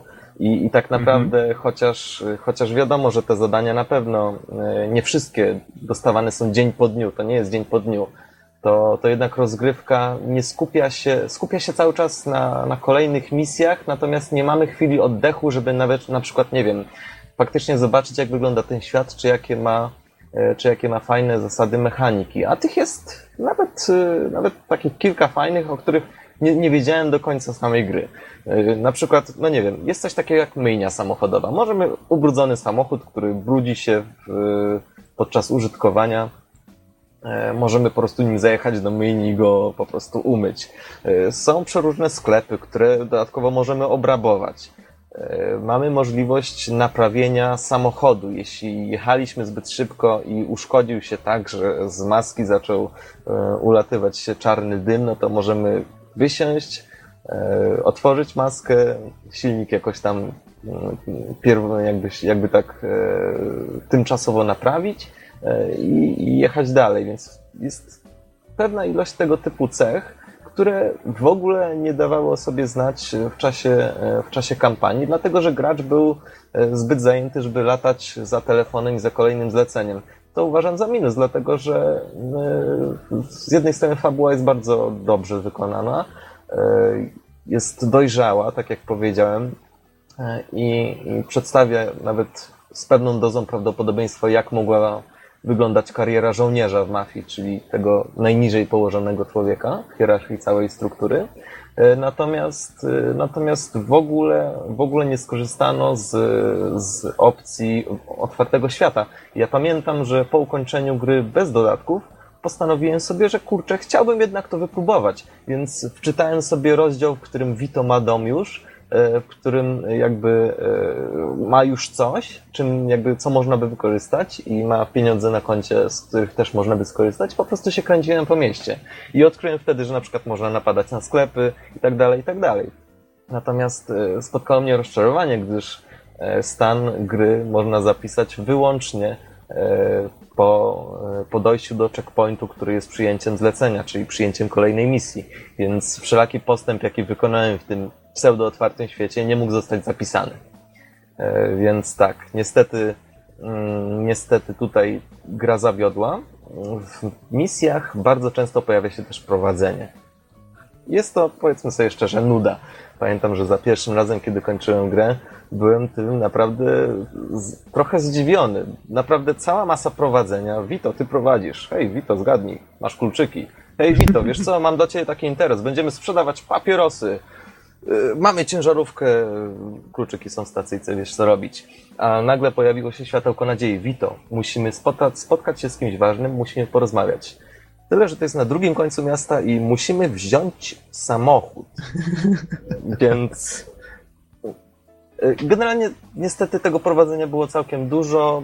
Spotkałem się też z takimi recenzjami, które, które również y, zaakcentowały ten element Niestety wydaje mi się, że jest tego troszeczkę zbyt dużo, zbyt mocno zaakcentowane. Natomiast same misje potrafią, kiedy już oczywiście dojedziemy na miejsce, potrafią wciągnąć i są bardzo zróżnicowane. Mamy do czynienia z włamaniami, czyli jakby z elementem doty dotyczącym skradanki. E, mamy do czynienia z wszelakimi bijatykami, czy to w, w jakimś zakładzie karnym, czy to w, w zemście musimy komuś poobijać kości Oczywiście strzelaniny, które oczywiście, e, oczywiście, oczywiście e, z biegiem gry stają się coraz bardziej epickie, wielkie e, i, e, i właściwie przeradzają się w same bitwy. Także ucieczki e, przed policją, a także bitwy samochód kontra samochód i oczywiście ludzie, którzy się wychylają z tego samochodu, mając w sobie Tomigana. Czyli jest to jednak mimo wszystko siła dosyć duża, a także pościgi. Generalnie poziom trudności jest rosnący i jest tutaj naprawdę bardzo dobrze czuć, czuć to napięcie, które wynika choćby z, samego, e, z samej trudności kolejnych misji, ale także z, z pewnych e, z pewnych zawijazów fabularnych, które powodują, że na przykład Vito znajduje się w cholernie złej sytuacji, musi zwrócić dużą ilość pieniędzy, zupełnie nie wie jak to zrobić, a w dodatku jeszcze coś po drodze się sypie. Więc, więc naprawdę losy bohaterów potrafią nieźle wciągnąć i mimo właśnie braku tej liniowości rozwoju bohatera, e, jednak, jednak odczuwa, idzie odczuć pewną więź z bohaterem. I e, jednak muszę powiedzieć, że spotkałem się z opiniami, że, e, że Vito Scaletta niektórym graczom do gustu po prostu nie przypadł. E, I zaczynam rozumieć dlaczego. Otóż Vito po pierwsze jest człowiekiem, który chce tylko pieniędzy i lekkiego życia. Nawet kiedy jeden z członków mafii pyta go, jakie są jego plany, co, co planuje robić. No, generalnie rzecz biorąc, mafii, do mafii należą ludzie, którzy wiedzą, co chcą z życiem robić, zdają sobie sprawę z ryzyka, które wynika z takiego życia. Natomiast on odpowiada całkiem beztrosko, że no w sumie to chciał mieć tylko pieniądze, kobiety i samochody szybkie, no jeszcze dobre domy wielkie. Więc zachowuje się tutaj całkowicie naiwnie. E, poza tym, e, poza tym zauważyłem, że on jest takim swoistym najlepszym wśród najgorszych. To znaczy, teoretycznie wykonuje wszystkie te zadania, które są czysto brudną robotą, ale jednak mimo wszystko jest lojalny wobec swojego przyjaciela Joe E, i, e, i jakby nie chce, żeby jego e, kolegom, jego przyjaciołom stało się coś złego, więc jednak z drugiej strony nie do końca, nie do końca pasuje do tej mafii. I tutaj e, widać pewien, e, pewien spór, bo z jednej strony Vito chce mieć pieniądze, więc wybiera drogę mafijną, ale z drugiej strony zupełnie nie zdaje sobie sprawy, na jakich zasadach taka organizacja działa. To jest zupełnie inny świat. On do niego wkracza i zupełnie nie zdaje sobie sprawy, zupełnie nie, nie zdaje sobie sprawy z sił, z którymi zadziera. On po prostu tego zupełnie nie rozumie. On myśli, że nie wiem, można kogoś zabić, narozrabiać i potem po prostu odejść. Zachowuje się troszeczkę jak y, Mario w Super Mario Brothers, który, e, który, no nie wiem, walczy z przeciwnikami, bo są źli, e, ocali księżniczkę i wszystko skończy się dobrze. Mhm. Dobra, panowie, ja tak na sekundkę przerwę, bo niestety muszę się zbierać, więc na razie i do usłyszenia. Dobrze, trzymaj się. Dziękujemy Cześć. za udział. No dobra, okej, okay, to powiedz mi, mm, czy jeszcze chciałbyś coś wspomnieć o samej mechanice, czy może już coś o, o prawie albo muzyce? Chciałbym jeszcze dokończyć tutaj ten wątek. Aha, proszę bardzo. Już y, właśnie tak jak powiedziałem, Vito zachowuje się jak taki stereotypowy bohater. E, no właśnie jak Mario, który myśli, że może ocalić księżniczkę i po prostu pokonać tego złego, bo jest zły i bo to jest słuszne. Natomiast, y, natomiast y, po pierwsze tak się nie dzieje nie może narozrabiać i sobie odejść, bo mafia nigdy nie zostawia niedokończonych spraw. E, a po drugie, musi się liczyć też z konsekwencjami swoich decyzji, o których też nie zdaje sobie sprawy. On myśli, że, że może, e, może sobie na to pozwolić, że jednak wszystko jakoś to się ułoży, że, że tak jak Mario po prostu uwolni księżniczkę i, i pokona tego złego. E, niestety nie. I wydaje mi się, że Mm, że właśnie dlatego Vito nie był bohaterem lubianym, dlatego że zachowuje się w sposób naiwny i zupełnie niekonsekwentny. E, natomiast e, wydaje mi się też, że, mm, że Vito jest tutaj takim bohaterem naiwnym, który, który myśli właśnie w ten taki, taki dosyć prostolinijny sposób. Natomiast mafia jest w pewnym sensie odpowiednikiem rzeczywistości, która która nie pozwala tym wszystkim pięknym, e, prostym scenariuszom się ziścić. No innymi słowy, historia jest dosyć intensywna i, i może zmusić do pewnych przemyśleń. Pamiętam zresztą, że, że dosyć mocno o niej dyskutowaliśmy swego czasu, a sama gra bardzo sugeruje nam też fakt podobieństwa Vito do swojego ojca, ojca, który całe życie tyrał w porcie i zginął marnie okazuje się, że Vito, choć chciał zupełnie inne życie wieść, e, ostatecznie na przykład pożycza pieniądze od tego samego lichwiarza. Mhm. Ja tutaj A... tylko tak dodam, żeby już nie przeciągać jakby e, tematu fabuły, że ja spojrzałem, bardzo zresztą fajnie tutaj opisałeś swój punkt widzenia, e, ja troszeczkę bardziej uwagę zwróciłem na ten wątek przyjaźni. Przyjaźni właśnie między Vito a Joe i tym, Y, no właściwie z, z, też z ludźmi, których poznaję, prawda, w tej organizacji i tym, czy właściwie jest miejsce na taką przyjaźń w, w takiej organizacji jak Mafia. Wydaje mi się, że to, to, to, tutaj było dla mnie głównym takim wątkiem, chociaż to, o czym mówisz, też, też brzmi bardzo ciekawie i faktycznie masz rację, że to też jest ciekawy punkt widzenia właśnie. No to, to fajnie, że można patrzeć w różny sposób na tą historię.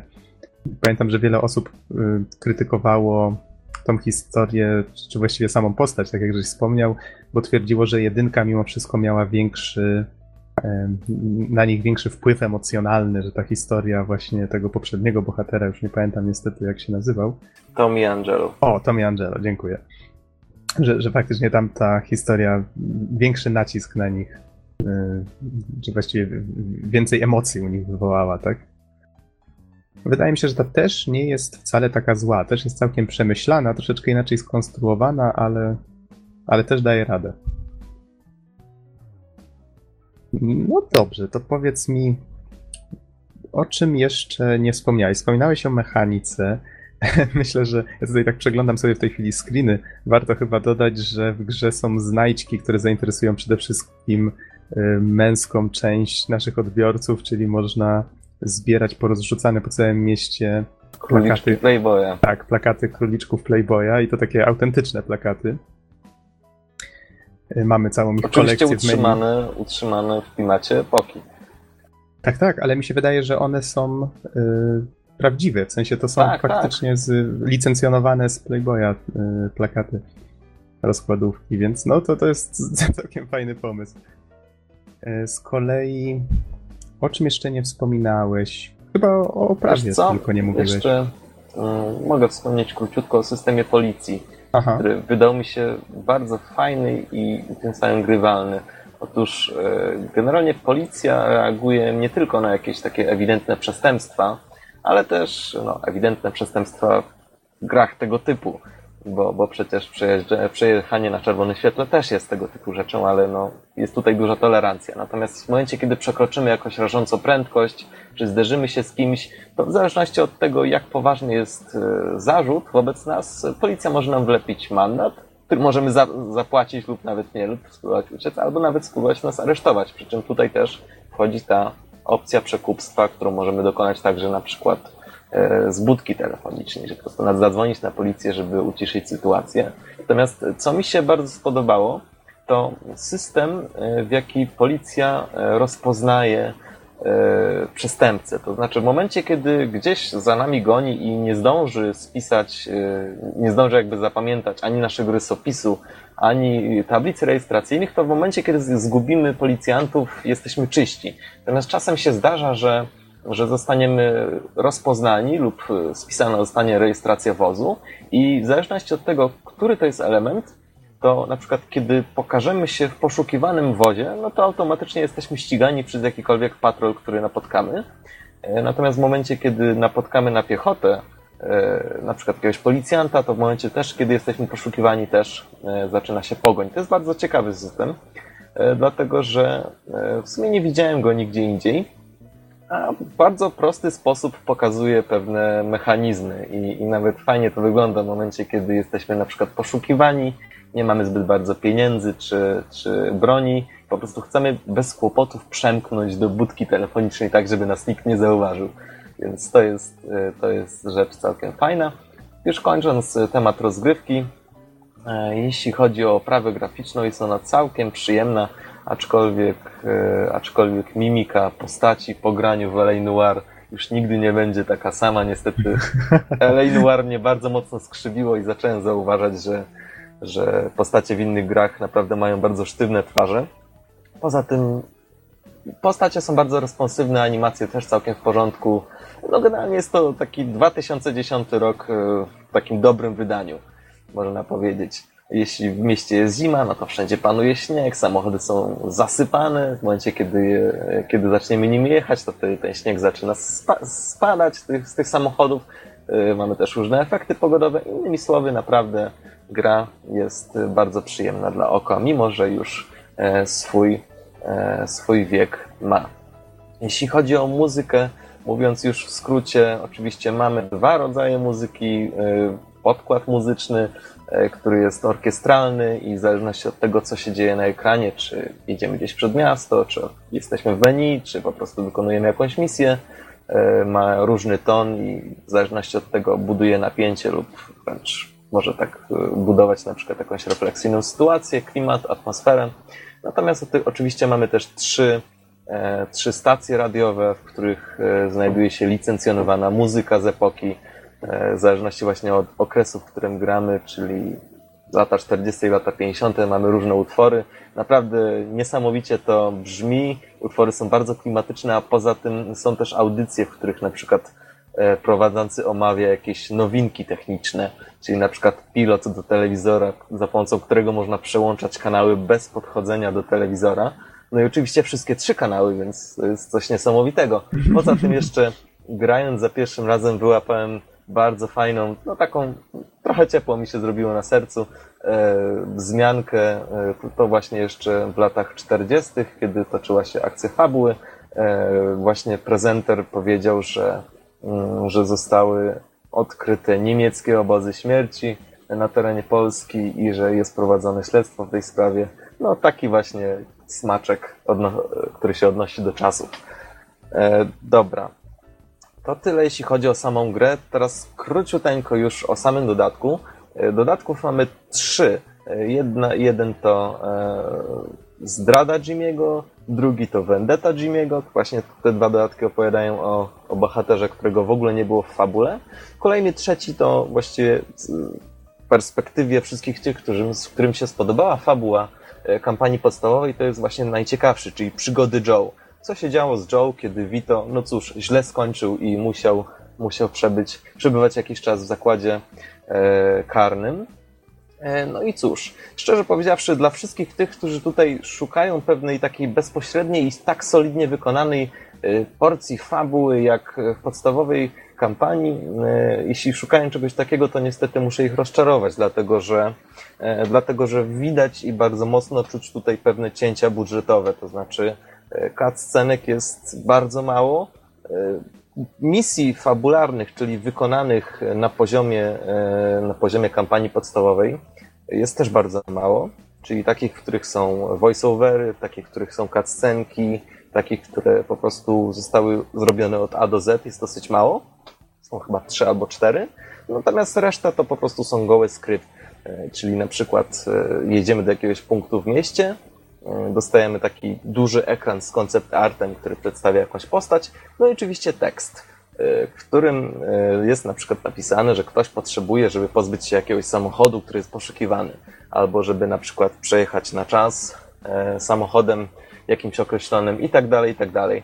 E, te misje są całkiem wymyślne, na przykład, no nie wiem, przejechać się samochodem, który nie ma hamulców, albo przejechać się samochodem, który E, który nie może zwolnić poniżej 30 km na godzinę, bo wybuchnie. Generalnie no, dużo jeżdżenia tutaj też się pojawia, ale, ale mamy też jakieś e, strzelaniny i pewne nawet akcenty, elementy, których nie pojawiły się w podstawowej kampanii. Natomiast e, przeciw przemawia fakt, że wszystkie misje są na czas, wszystkie te niefabularne, wszystkie te oskryptowane powiedzmy na goło, E, i nie ma możliwości wyłączenia tego limitu czasowego. Szczerze powiedziawszy, początkowo miałem dosyć trudny, taki, no, trudny czas, żeby się do tego przyzwyczaić, że nie przyciśnięcie jednego przycisku albo niedojechanie na czas e, spowoduje e, nie tylko zmniejszenie punktacji, która też jest liczona dla każdej misji i zmniejszenie tym samym oceny, ale też po prostu jej nieukończenie i trzeba by ją po prostu jeszcze raz kończyć. Cały dodatek E, właściwie to otwarty świat, czyli coś, czego brakowało e, w podstawowej wersji. Otwarty świat z, z punktem zapisu w domu e, i misjami, które możemy wykonywać. Jeśli wykonamy ileś misji mm, jakichś na przykład postaci pobocznych, wtedy odblokowuje się misja fabularna. Na takiej zasadzie to działało. Tutaj właśnie jest zupełnie odwrotnie niż w kampanii podstawowej od, e, jakby gra stawia na ten otwarty świat, na zabawę mechaniką, na wykonywanie różnych misji, no i generalnie na czas wolny.